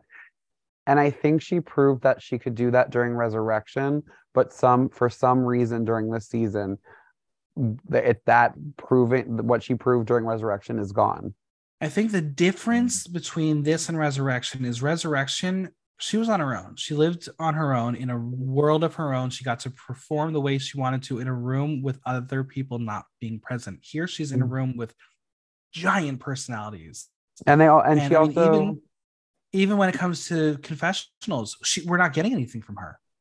and like all but she did uh, not to play uh, not uh for lack of better wording to go jump back real quick she did on i want to make sure i say this right on um after the third season of dragula victoria was diagnosed with asd Mhm. or autism spectrum disorder which she did go in on the resurrection and did talk about and like it did shine a light and it made you fall in love with her Mhm. so I just I don't know. Now this is a social game. So I am not and I'm not I don't have the degrees or anything to make comments and I don't feel comfortable even bringing it up and talking about it, but at the same time it's like a social it's a reality competition series. So how do you judge that? I don't think it's fair cuz like personally, honestly, I think she should have had 3 wins in a row. I think she's to like every week it's been like okay, Victoria's winning, who's to win with beside her? You know what I mean? So I don't know. David says, "Holy fucking shit!" He says it is magic. He calls it Slither meets the thing and says it's just so powerful and tells an intriguing story. Swan says her silhouette was so horrifying that even before they saw the look, they knew it was special. She couldn't tell what was inverted, if the head was a prosthetic, and if she was going to come out the chest cavity. She says the rules of physics bend around her. She says it was sick and grotesque in all the best ways. Drax says she, she sees Victoria in everything so far. I think she did a fantastic job. And Alaska marvels at her flexibility and says, anytime you can work flats into a look, props to your mama. It's out of this world. Out of this world. Oh, it's totally out of this world. Audience 93% out of this world, 7% lost in space. The Boulets call forward Melissa and Erika as they are safe, leaving Koco, Eva, Victoria, Kendra, Abhora, Hoso, and Astrid as the tops and bottoms. Do you agree? Now, someone said that Erika should have been in the top and not safe. I was Who would you switch her out with? Wait, who were the tops then? Um the tops would have been well so the winner of the challenge is hoso but it's a double fiction double fiction double feature science show. Victoria wins as well. So those are two of the tops. We have bora and hoso. Uh astrid i think should have beaten hoso here. Abhora kendra are bottoms leaving Koco astrid and eva safe. Yeah, no, I think that's all fitting. Mm, I agree with that. Yeah.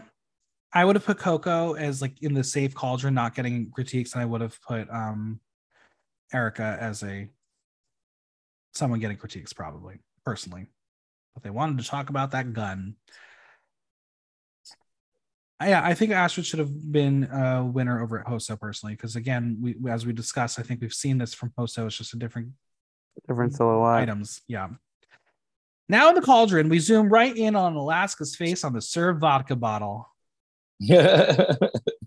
Kendra believes that she should stay over Abhora as she's a fucking alien. What is she again?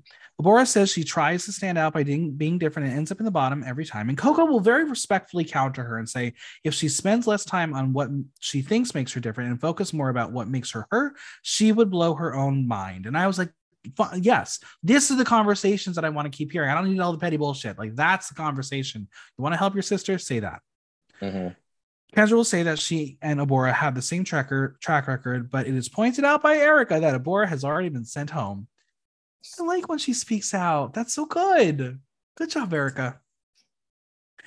Koco believes, if given the chance to say, she thinks Kendra could apply the critiques to improve her look, but she feels she's just in her head.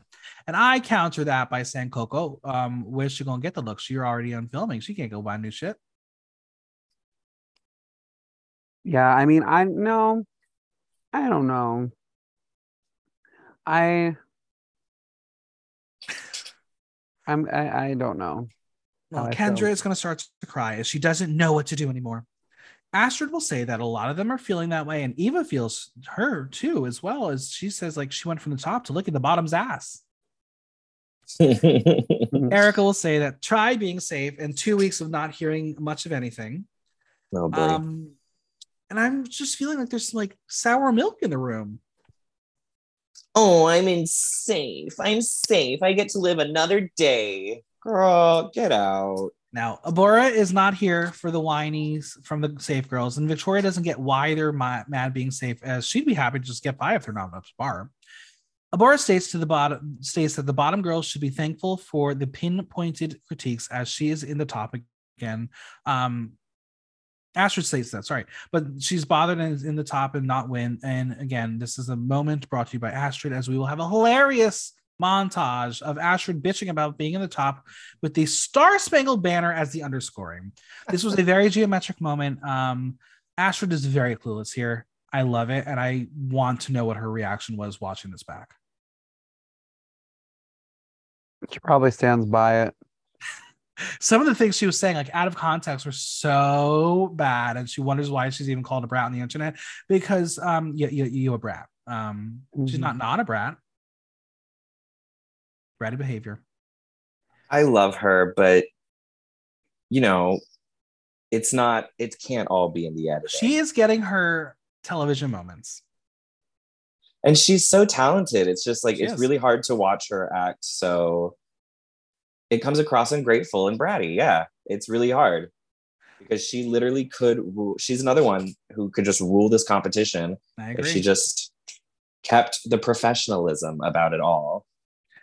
Now, at the table, Abhora feels very unimportant as she sits with Kendra as they both are about to have their fates decided and they just don't care. Kendra says that it's not that the others don't care, it's that they're watching their own back, which is what Abhora is just learning about how to do. We will hear Eva say that she has constantly been going back and forth to Abhora to make sure they're okay, but right now she's feeling for once she has to think about herself based on how she placed. To which Abhora will now say to Kendra that she's a true friend, and if I were Eva watching this back, I would have texted her immediately and say, "So what am I the rest of the time?" Uh, That was shady. Abhora will start to hold her tongue so she doesn't get herself in trouble. Melissa's going to call Kendra and Abhora over to the group so they can all have the last moments together. And remember that holding the tongue she said literally seconds earlier? She's getting mouthy already. Koco will tell Kendra that if she ended up taking her black ass home, that she would be disappointed and starts to literally choke up. And Abhora's like, "Don't die to get out of saying something nice." I thought that was very funny and very cute. Koco says she wants her to stay because she feels there's so much more to show. Eva believes Kendra will go home based on the critiques, and that's how she feels. Victoria agrees. She loves her to death, but that's how she's feeling. So at least they're getting the honesty that they begged them to have in the uh, boudoir. So what about Hoso? Well, once again, she's wishy-washy as she doesn't want Abhora to go home, but she doesn't want Kendra to go home. She's an Abhora fangirl and says that she is the most inspiring artist living on the earth, and is like, girl, come on. Gluck gluck. Um, Koco will ask Hoso directly, no matter what, who is in the bottom with Abhora. Will she always pick Abhora? And she basically says yes. Um, and Erika believes that Hoso would put herself up for extermination if it was her and Abhora. Love, man, it's wild. Do you think she would self eliminate herself if it was her and Abhora? No, because I think she's playing this game. I we think just she's have playing that the one game. week. I want that one week. I want to see her and Abhora next to each other. no, I want like to to see see Abhora and Astrid. Ooh, shade. Um, Astrid will say that she thinks Abhora is going home as she now suddenly is angry at her. What did we miss? When did this shift happen? Um, she says she thinks her sense of ego is doing her in, and she will lash out at her and say her lack of confidence and ego are directly related. Isn't it funny? We we we missed that middle part. Where where did this Astrid turn on Abhora come? What do you think but also also like who are you to talk about somebody's ego being their downfall? right, Like, girl, especially when it was hers uh, on her first season. Mhm. truly. Melissa tells Abhora that she's been in her head and looks defeated and thinks that's why she's going home. Erika will piggyback on that, and Abhora will work away, walk away, and call them all cunts, causing the rest of the room to get very angry, start fuming, and well, I can't wait to see what happens next week. I'm so excited. Now, again, we have to question everything. Was this put on, or is this real emotions? It felt put on. It felt like they weren't even really being emotional. It, uh, all of the emotion came up in the interviews. Because, like, in the actual moment, Abhora just said, okay, you cunts. And then, like, no one reacted. And then Right. in the confessionals, that's, what'd she say? Oh my God. Eh. I feel like they're also just so desensitized. Like, at least I'm desensitized by Abhora at this point. Everything she says, I'm like, It's for the show, it's for the cameras. Maybe this is her truth. And to that, go off, baby. But it comes across as presentational. Everything she's doing, it seems like she's doing it for the attention. And so when she goes off and calls everybody a cunt, I was like, yeah, of course she said it. Like, why not? So like I was not moved by it. I'm sure they weren't moved either. And but then of course, once you get into that interview box, then you want the drama, the television entertainment. It is time to find out who the Blaze thinks should go home. They ascend the stairs of souls to the ghostly gallery. And Kendra, she gotta make sure that purse is with her. She can't go without that purse. So who's gonna get the trap door? It is Kendra. Finally. Do we agree? Zalika, No. I know you have an opinion. Honest, okay, here's my thing. I don't agree, not because. Uh, uh, okay, sorry, I had a stretch. Um, I don't agree, not because I don't like Abhora's drag, not because I don't like Kendra's drag, but Abhora went home first. Abhora's been in the bottom every time.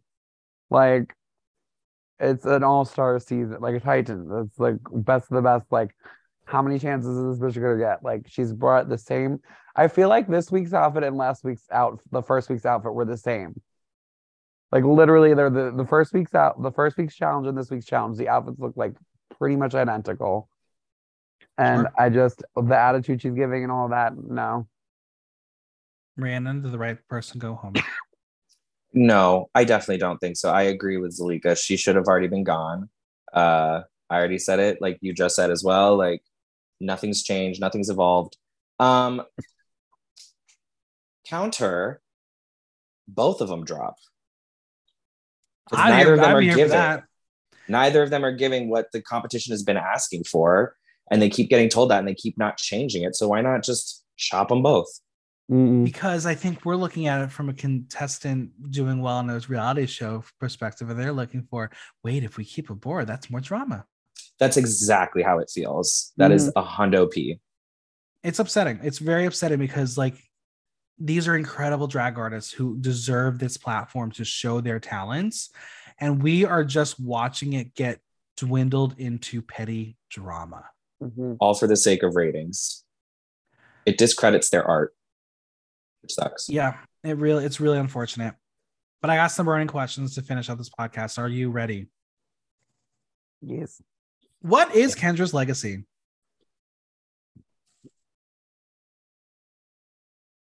I mean, I will. I'll I'll say for what I think, it's the basic ass drag, and not being right for this platform.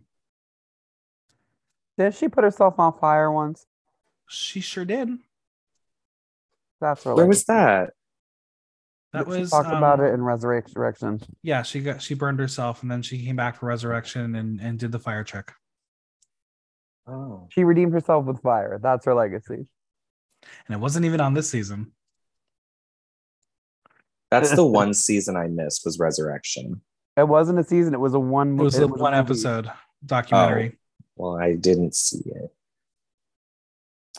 Uh, yeah, I don't know. Being a talented queen in the wrong place at the wrong time. Yeah. Who's going to be eliminated next? Abhora. Abhora. They're gonna get the drama and then be like, all right, let's be nice and put her out. Take her out to the back My- of the shed. my wild, wild prediction, and I hope I'm not necessarily right, but kind of like if because I'm ready for actual like drama when it comes to the competition. Mm. I think she's gonna win next week. No, don't I put that think she's into the gonna end up winning. universe. I could also, and I don't say this in a mean way. I'm just saying this from a producer reality show standpoint. I could see Erika going home next week. I She too. just had that little bit of redemption. Like this week was Mhm. like just enough, but like next week I could see them being like, but it wasn't enough. I I could see that happening as well. Um, we'll see. But after three episodes, the winner of the season is Victoria. okay. We got one vote, Victoria. I also say Victoria. I'm gonna go with Eva still, only because when it comes to presence on the season, it she's just outmatching her. Um, it's gonna. I think it's really gonna be a head-to-head match between the two of them. Unfortunately, as much as I think we all admire her drag, I don't think Hoso can win. I don't think Hoso can win simply because of the antics that are going on this season in the boudoir. I just don't see it happening because if you want to say last season being mean to the backstage crew was unprofessional, this is never going to fly. This I is also- petty, petty gay drama. Have you heard about the spoilers, or are we not allowed to address them for the podcast sake? I have not heard any spoilers, so let's hold off until after we were done recording. Got it. I'll keep my mouth shut. then. All right. Well, where can we find you both on social media, Venmo, and any projects you want to plug? Rhiannon, go first. You can find me on Grindr, Scruff, and Growlr under Fuzzy Wuzzy. Or if you want to see my drag, I am Riri NYC. That's R H I R H I N Y C, which is also my Venmo because there's never a wrong time to tip a poor ass drag queen. That's for sure. Ew. Zalika. You can catch me on Instagram at Zalika NYC. That's Z as in zebra, A as in anal, L as in licking, I as in incest, K as in kangaroo, A as in alphabet, NYC, like the city I'm in. Or tip me on Venmo at tip the drag queen, tip like my PP, the drag queen like my job. And you can catch both of us at Hot Mess the finale, December 7th. Ooh. It's What can you spoil? What can what secrets can you share exclusively on the podcast? Um, so all the contestants know the format now, so I guess I could actually say this for the first time out loud. Instead of doing a normal drag competition, we are doing it so this way it's all about the people competing. The first round is going to be an impromptu create an outfit out of whatever I give you challenge while it's a Q&A. The second round is going to be a duets with judges that are on the judges panel. And the third will be our lip sync Lollapalooza smackdown for the crown. Fun, fun, fun. Yeah. Well, this was a fabulous time. Thank you for journeying through space with me. Thank you for having us. Thank you for tolerating my yawning. A big thank you to Zalika and Rhiannon for coming on. Subscribe on your favorite podcast platform and leave us a review while you're there. And don't forget to visit buymeacoffee.com slash blocktalk to show support for the pod. If you have any questions or comments, drop me a line at thinnerthanow.com via our question link. Like, listen, love. Until next time, I'm Michael Block, and that was Block Talk. Thank you.